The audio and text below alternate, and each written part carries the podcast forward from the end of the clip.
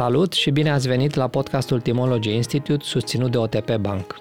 Scopul nostru principal e diseminarea conceptelor validate științific și a bunelor practici din domeniul construirii și conducerii echipelor performante.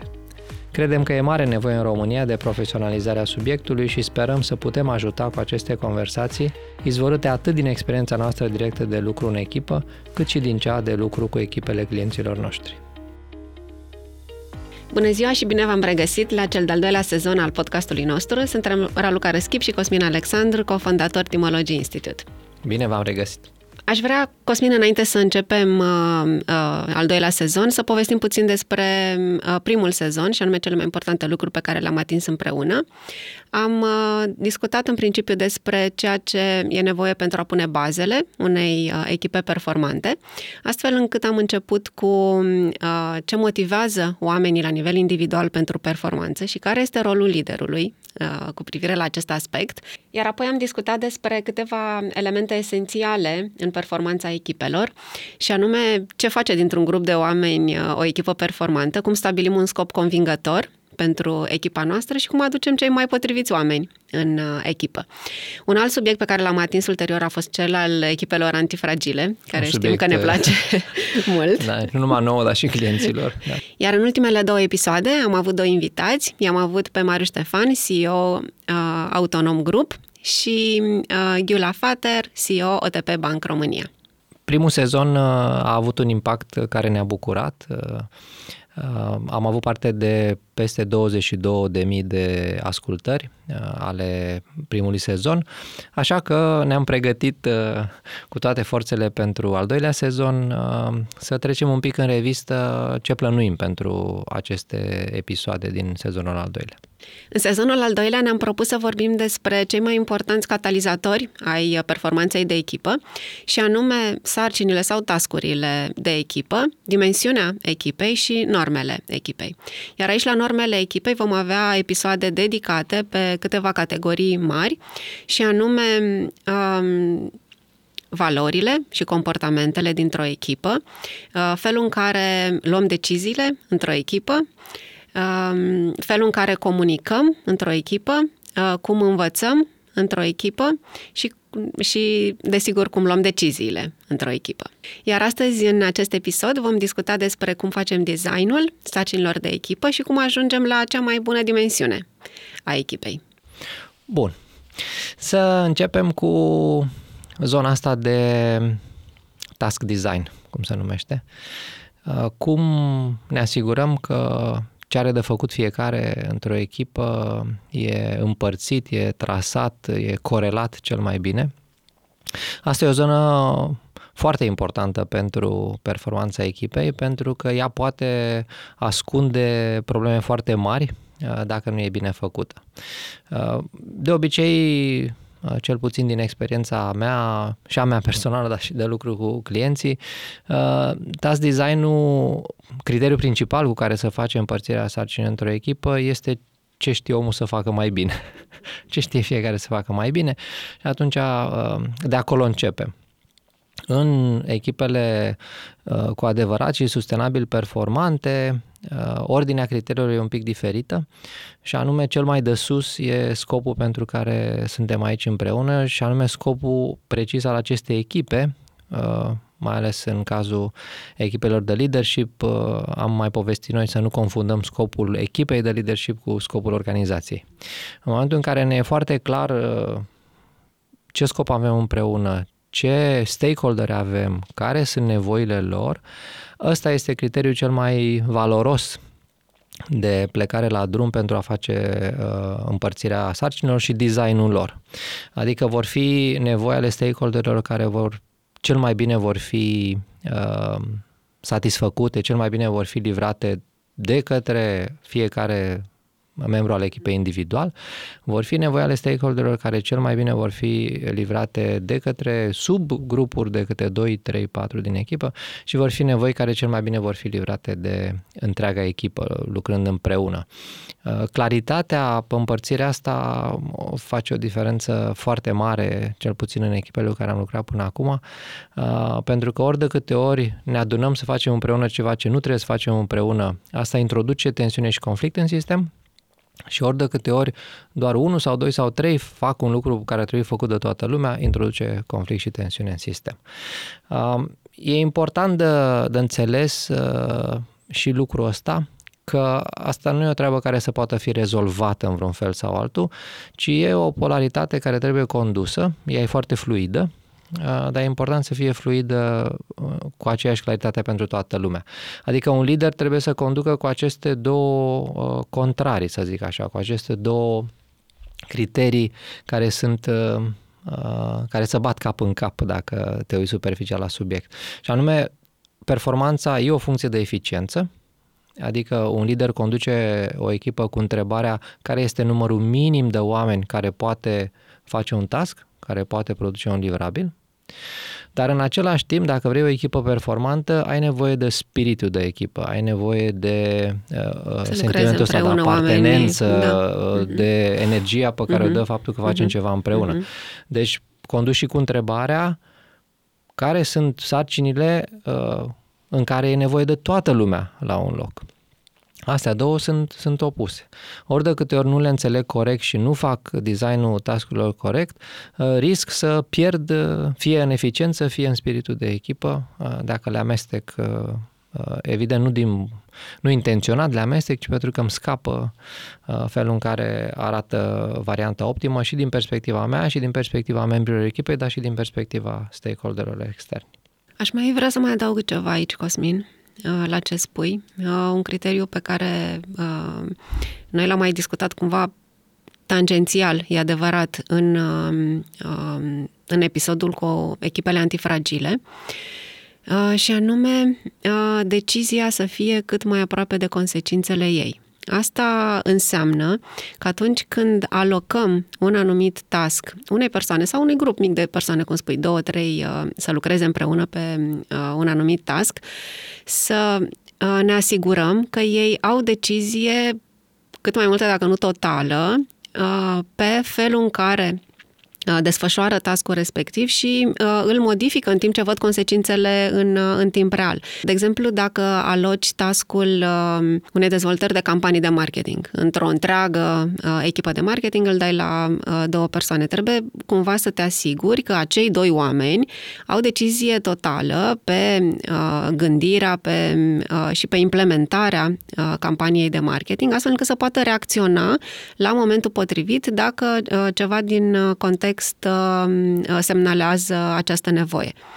Mi se pare important să, uh, să înțelegem tascurile și din unghiul ăsta al descentralizării, astfel încât oamenii să aibă puterea să modifice în timp real lucrurile pe măsură ce le implementează.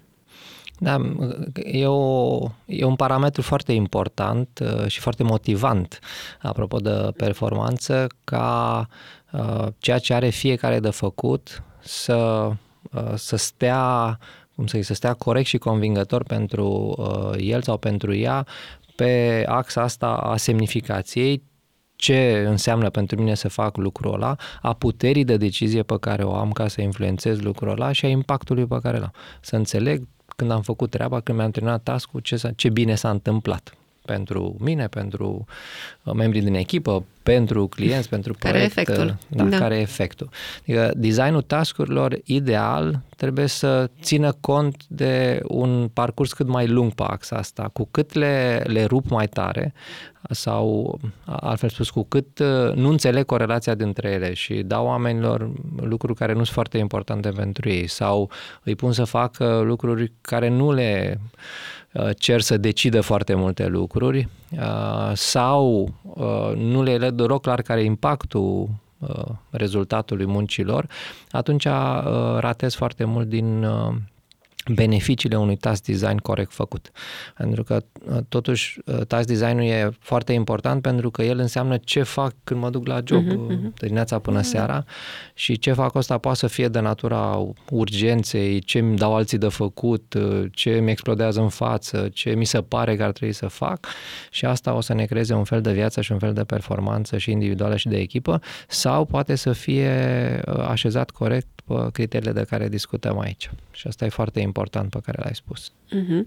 Spuneai la început de criteriul ăsta uh, care e destul de des întâlnit al uh, um, al capabilităților, al skillurilor. Alocăm un task în funcție de skillurile pe care le avem în acel moment în echipă.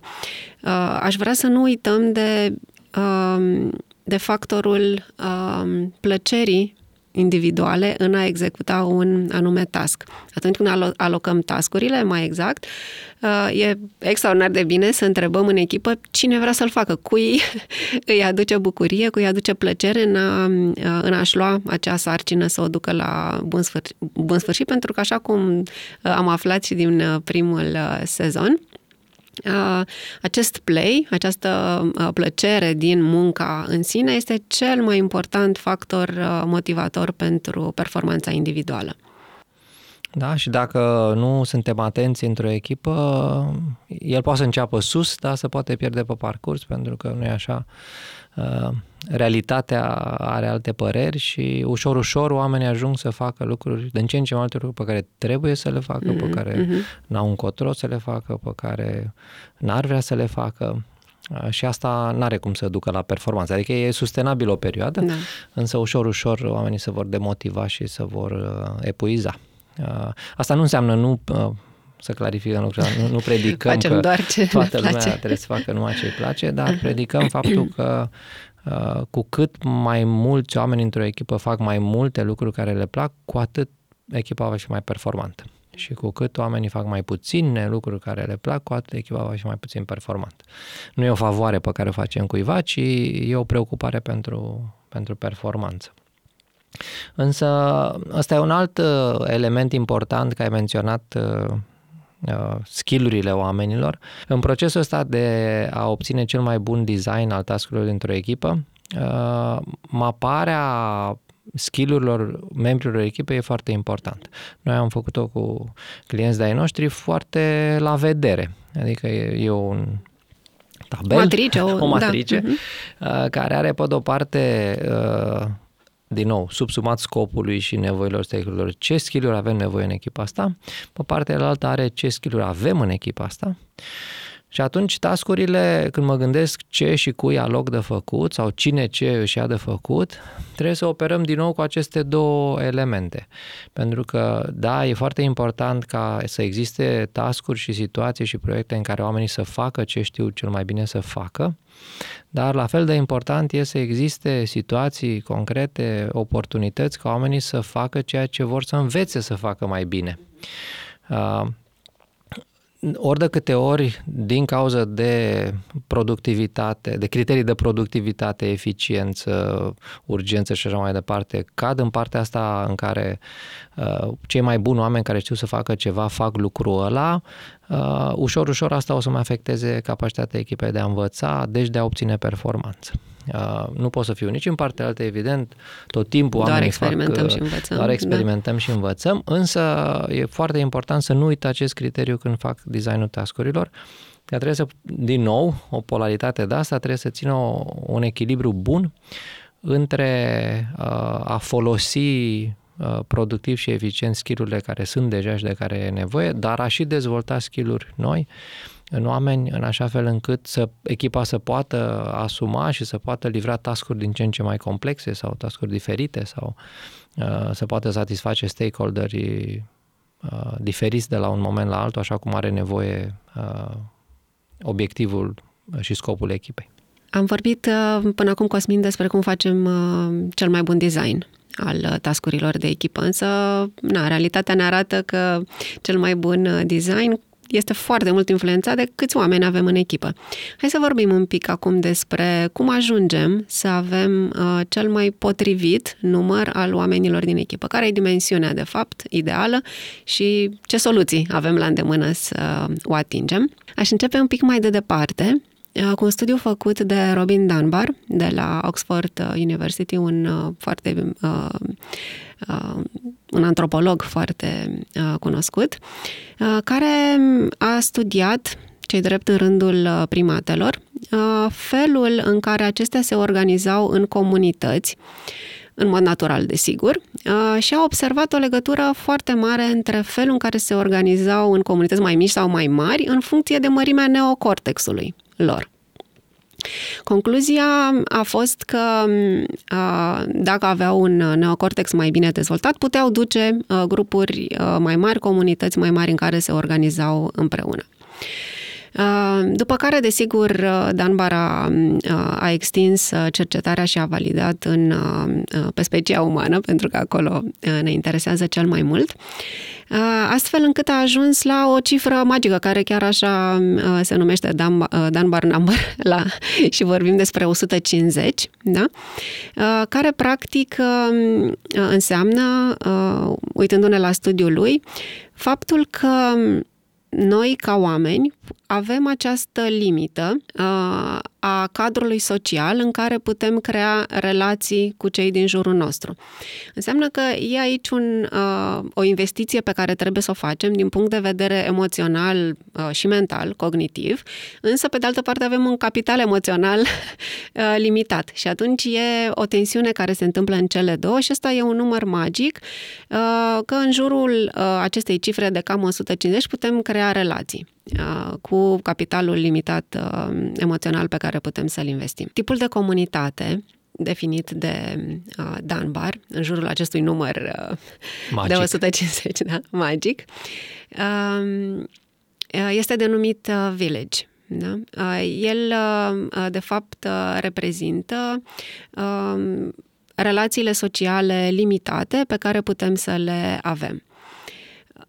Important e totuși să înțelegem ce se întâmplă uh, un pic mai, uh, mai departe, în comunitățile un pic mai mici uh, și pentru uh, discuția noastră de astăzi în jurul echipelor, desigur, dar și uh, la nivelul organizațiilor, cred că e uh, de asemenea foarte important de înțeles. Următorul nivel de agregare al oamenilor în uh, comunități este cel în jurul numărului 50, denumit de Dunbar The Band. Un fel de clan, un așa. Fel de clan. Tipurile de relații, după cum spuneam, sunt diferite în uh, uh, cadrul acestui uh, în cadrul acestei comunități și anume acești oameni simt că au un set de practici și un set de valori în comun. Uh, și astfel se simt mult mai apropiați. Cam acesta ar fi numărul uh, pentru care și acele uh, comunități în care ne adunăm să împărtășim lucruri și să învățăm unii de la alții ar fi cele mai, cele mai de recomandat. Da? Deci acele communities of practice sau sharing communities, cam în jurul acestui număr se fac cel mai bine. Următorul nivel este cel denumit hunting party. Sunt comunități care în principiu au în jur de 15 membri. Uh, ce definește cel mai bine uh, acest grup de oameni ar fi că ei pot realmente să lucreze strâns împreună pentru un scop comun foarte bine definit. Deci aici cumva facem legătura și cu ceea ce am povestit mai devreme în episoadele anterioare cu echipele și uh, scopul uh, comun. Și ultimul nivel al uh, comunităților, definite de Dunbar pe baza tipurilor de relații uh, pe care putem să le creăm, este cel al uh, confidence, așa l-a numit, și în principiu vorbim cam de cinci persoane în acest tip de comunitate. Ce definește foarte bine această comunitate este nivelul foarte ridicat de încredere care poate fi creat în, uh, între membrii acestei comunități. Da, cred că e foarte utilă uh, E foarte util cadrul ăsta de gândire pentru formarea echipelor și pentru dimensiunea echipelor, pentru că, uh, nu știu dacă ai pățit, dar am auzit frecvent discutând cu oameni și întrebându-i cât de mare e echipa ta, sau 70, 80 mm-hmm. de oameni. 100 și. 100 și. Uh, ceea ce e admirabil ca intenție și dorință, dar uh, nu e foarte fezabil din perspectiva felului în care oamenii funcționează unii împreună cu ceilalți. Uh, asta e știința din spate ce ai povestit și ne-a ajutat foarte mult să ajungem la formulele cele mai bune de uh, dimensiune optimă a echipelor uh, în vari domenii, în sport, în business, în armată și așa mai departe, în zona medicală. Uh, există și criterii mai empirice care, care sunt aplicate în zona de business, asta de care discutăm cu uh, preponderență. Uh, e foarte cunoscută regula lui Bezos, uh, care zicea că într-o întâlnire și într-o echipă Uh, n-ar trebui să fie un număr de oameni mai mare decât cel care se poate hrăni din două pizza. Acum, evident că asta introduce și alte elemente, alte variabile în discuție despre cine sunt oamenii ăștia, cât de mari sunt pizzele și așa mai departe, dar uh, bazal uh, scopul lui era tot ăsta de a reduce cumva numărul de oameni, de a, de a nu permite nici echipelor, nici întâlnirilor să devină foarte uh, aglomerate, pentru că asta uh, împiedica eficacitatea de care avea nevoie pentru viteza cu care Amazon uh, s-a mișcat tot timpul. Um, un alt uh, element uh, empiric, să zic așa, cu care se mai poate determina dimensiunea optimă a echipei pe care o conduce fiecare lider, este cel al timpului liderului. Uh-huh.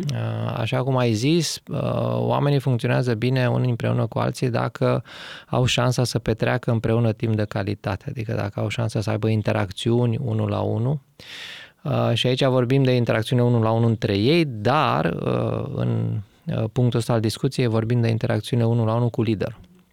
E greu de crezut că poți să conduci o echipă uh, spre performanță dacă nu ai parte de uh, un timp uh, semnificat, adică care să aibă semnificație, nu așa salut, salut, ce mai faci bine, la revedere, ci să poți petrece, nu știu, Uh, cel puțin o jumătate de oră în discuții care nu sunt doar despre urgențe și presiuni și stres, ci sunt și despre contextul mai larg al echipei, despre, nu știu, un nivel un pic mai strategic al discuției, mai, uh, care să chestioneze lucrurile care se întâmplă în mod uh, obișnuit. Ori pentru asta un lider are nevoie de timp unul la unul cu membrii echipei lui. Acum, în funcție de cum arată timpul liderului, Uh, asta determină cât de mare e echipa pe care poate să o conducă. Dacă el e foarte operațional, uh, dacă se ocupă foarte mult să facă treabă cod la cod cu membrii echipei, o să rămână destul de puțin timp pentru întâlnirile unul la unul. Am avut chiar uh, cazuri în care, uh, discutând despre subiectul ăsta al timpului petrecut cu oamenii din echipă, Managerii ziceau, da, eu înțeleg asta, teoria, și eu sunt de acord cu teoria, bineînțeles, uh, aș timp. vrea să mă întâlnesc cu ei, dar n-am timp, că avem treabă. Uh, dacă ești în filmul ăsta, poți conduce cu adevărat, adică în mod eficace, echipe foarte mici, pentru că îți rămâne puțin timp să te vezi frecvent cu fiecare membru al echipei tale ca să te asiguri că toată lumea merge în aceeași direcție și că direcția e îmbunătățită pe măsură ce avansăm. Dacă timpul tău e ocupat un pic la nivel mai strategic, atunci asta înseamnă că ai mai mult timp disponibil pentru aceste one-to-one-uri, ceea ce înseamnă că poți conduce un număr mai mare de oameni. Adică, presupunând că, să luăm așa foarte empiric, dacă un timp de calitate ar presupune ceva de genul o jumătate de oră, cel puțin o jumătate de oră, cel puțin o dată pe săptămână, în funcție de cum arată timpul tău, poți să-ți calculezi, dacă poți să vezi doi oameni în fiecare zi, câte o jumătate de oră din echipa ta să aveți o antoanuri, poți să conduci 10 oameni. Dacă poți să vezi unul pe zi, poți să conduci 5 oameni. Dacă poți să vezi unul la două săptămâni, poți să conduci destul de puțini efic- cu adevărat eficace. De condus, poți să-i conduci, dar apropo de ce au ei nevoie și de ce are echipa nevoie, lucrurile vor merge destul de dificil. Evident că asta discutăm despre dimensiunea echipei, dar ele sunt intercorelate și cu uh, rolul liderului, cu tascurile liderului și cu rolul liderului, dacă îți vezi actul de conducere ca ceva ce are de-a face cu interacțiunile cu oamenii sau îți vezi actul de conducere mai degrabă task-oriented, ai de făcut lucruri, uh, și atunci e mai puțin important uh, cum îți conduci oamenii. Aș vrea să mă întorc puțin, Cosmin, la subiectul uh, relațiilor uh, one-to-one dintre membrii unei echipe, dacă tot am povestit de Danbar și relațiile care se schimbă pe măsură ce grupurile sunt mai mici sau mai mari. Și să fac o afirmație și anume că problemele într-o echipă nu sunt liniare, nu cresc liniar. Și asta nu datorită numărului de oameni dintr-o echipă, ci datorită numărului de interacțiuni unul la unul care se întâmplă între toți membrii echipei, fiecare cu fiecare. Uh, și aici recunosc că și eu când am, uh, când am văzut prima dată cifrele matematic în față, uh, cum arată numărul acestor interacțiuni unul la unul dintr-o echipă, am fost sur- un pic surprinsă să văd cât de repede uh, crește numărul de interacțiuni pe măsură ce echipa crește. De exemplu, dacă avem trei membri într-o echipă, sunt trei interacțiuni unul la unul în echipă. E, dacă avem cinci membri într-o echipă, deja vorbim despre 10 interacțiuni. La 10 membri în echipă vorbim deja despre 45 de interacțiuni. Iar um, la 14 membri vorbim despre 91 de interacțiuni. Asta complică foarte mult lucrurile într-o echipă din mai multe perspective. Uh, odată la nivel relațional, nu putem să dezvoltăm relații semnificative cu toată lumea, adică 91 de relații uh, semnificative e foarte greu de uh, întâmplat. Nu e imposibil, desigur, dar e mai dificil. Uh, dintr-o altă, dintr-un alt punct de vedere, uh, nivelul de comunicare Uh, și implicare a fiecărui membru într-o conversație și uh, măsura în care poți să ai un dialog de adevăratele uh, variază foarte mult de la 5 membri la 15 membri, pentru că nu putem să ne implicăm în aceeași măsură dacă suntem foarte mulți. De asemenea, deciziile sunt mult mai greu de luat în 15 oameni față de 5 oameni. Cum, e să faci să, cum poți să faci să iei în considerare părerile uh, tuturor? Uh, de asemenea, până și coordonarea în 5 membri e mai ușoară decât în 15 uh, membri uh, și așa mai departe. Uh, cu alte cuvinte, îngreunează destul de mult echipa, un număr mai mare de membri în felul în care reușesc să se miște către ce și-au propus cumva din... Noi am dat mai multe criterii cu care ai putea răspunde la întrebarea care e numărul optim de oameni într-o echipă. Dacă stăm, stăm pe acest uh, ultim criteriu aritmetic, uh, numărul magic aici e șapte. da? Uh, la șapte oameni cantitatea de interacțiuni unul la unul permite calitatea cea mai bună a lor. E ceva de înțeles aici și e ceva de, uh, cum să zic, de adoptat, și anume că peste șapte, hai să zicem în, să stăm în single digit. Asta în, mă gândeam, da, să dăm tot, să fim da, un pic mai șapte, opt, nouă, dar în general uh-huh. peste șapte, uh-huh. fiecare om care i-a dus în plus în echipă, indiferent de calitatea lui, extrage valoare din echipă. Pentru că face interacțiunile mai dificile, face deciziile mai dificile, face Uh, conversațiile mai dificile, nu are legătură cu cum e el, ca, cum e ea ca persoană, ci are legătură cu faptul că devine complicat pentru membrii echipei, pe măsură ce numărul crește, ca banda lor și cognitivă și emoțională să poată conține atâția oameni. Uh, eu am văzut asta în timp real, ca să zic așa, în viața reală, lucrând cu echipe ale clienților. Uh, care imediat ce trec de numărul ăsta magic al echipelor de data asta, nu al comunităților, care e 7, 8, 9, imediat ce urcă uh, după single digit în 10, 11, 12, lucrurile devin complicate spre imposibile. Eu am avut chiar clienți cu care am lucrat, uh, am avut un client cu care am lucrat cu acest scop, avea 16 oameni în echipa de conducere, lucrurile nu mai puteau funcționa. Uh, fiecare om fusese adus acolo de către uh, liderul echipei dintr-un bun motiv pentru el, să știe, să fie informat, să participe, să fie la curent, așa.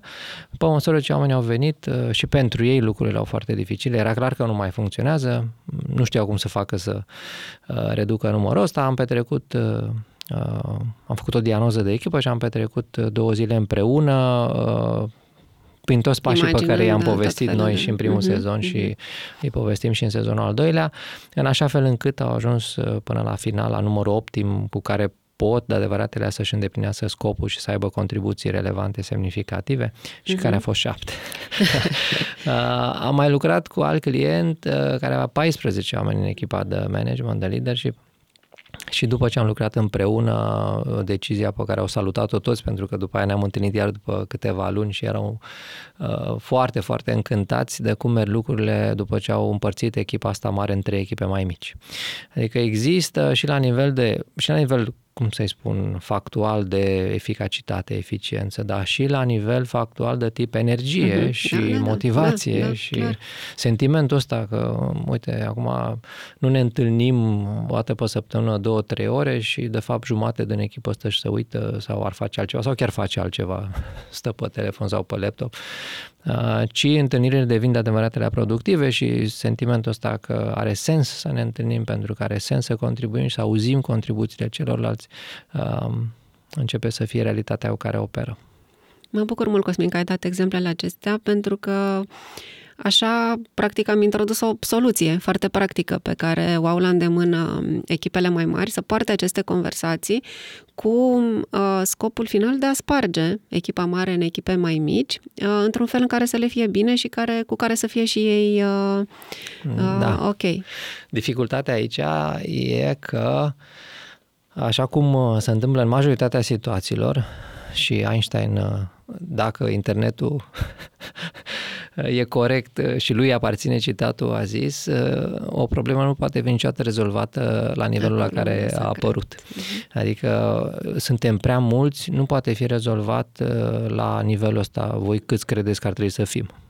Că șanse sunt că discuția să fie și grea și complicată și dureroasă, ci răspunsul la întrebarea asta la nivelul ăsta trebuie dat cu răspunsul la întrebările din episoadele precedente. Care e scopul nostru, care sunt stakeholderii noștri, care sunt tascurile pe care le avem de făcut, mm-hmm. ce mm-hmm. skill-uri avem nevoie.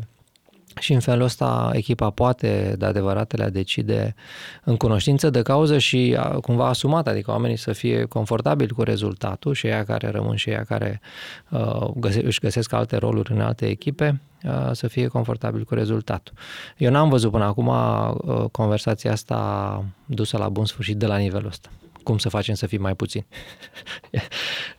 Deși durerea e acolo, adică durerea exprimată, uneori suntem prea mulți, pierdem timpul, dar nu, e complicat de dat uh, răspunsul la nivelul ăsta. Trebuie să-ți faci treaba bine, să pui claritate uh, înainte și atunci ăsta o să fie o consecință, o să fie un răspuns și să înțelegi totuși că uh, răspunsul la care trebuie să ajungem trebuie să fie în zona asta. 6, 7, 8, că mult prea puțini, nici asta nu ne ajută foarte mult pe considerentele de diversitate și de complementaritate, dar deja peste 8-9, indiferent cât de bune am fi, indiferent cine am fi, începe să devină foarte complicat să producem valoare împreună.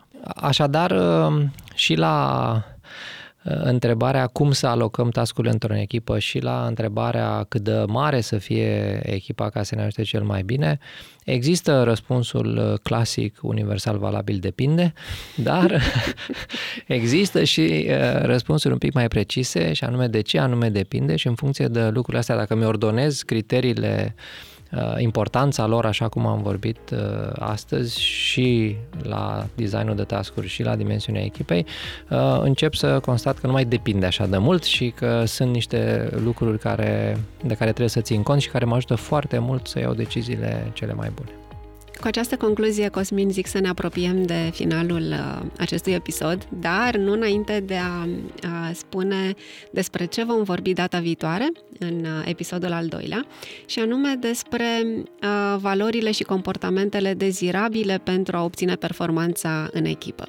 Aceasta este tema pe care vă propunem și vă invităm cu drag să ne urmăriți și în episodul următor.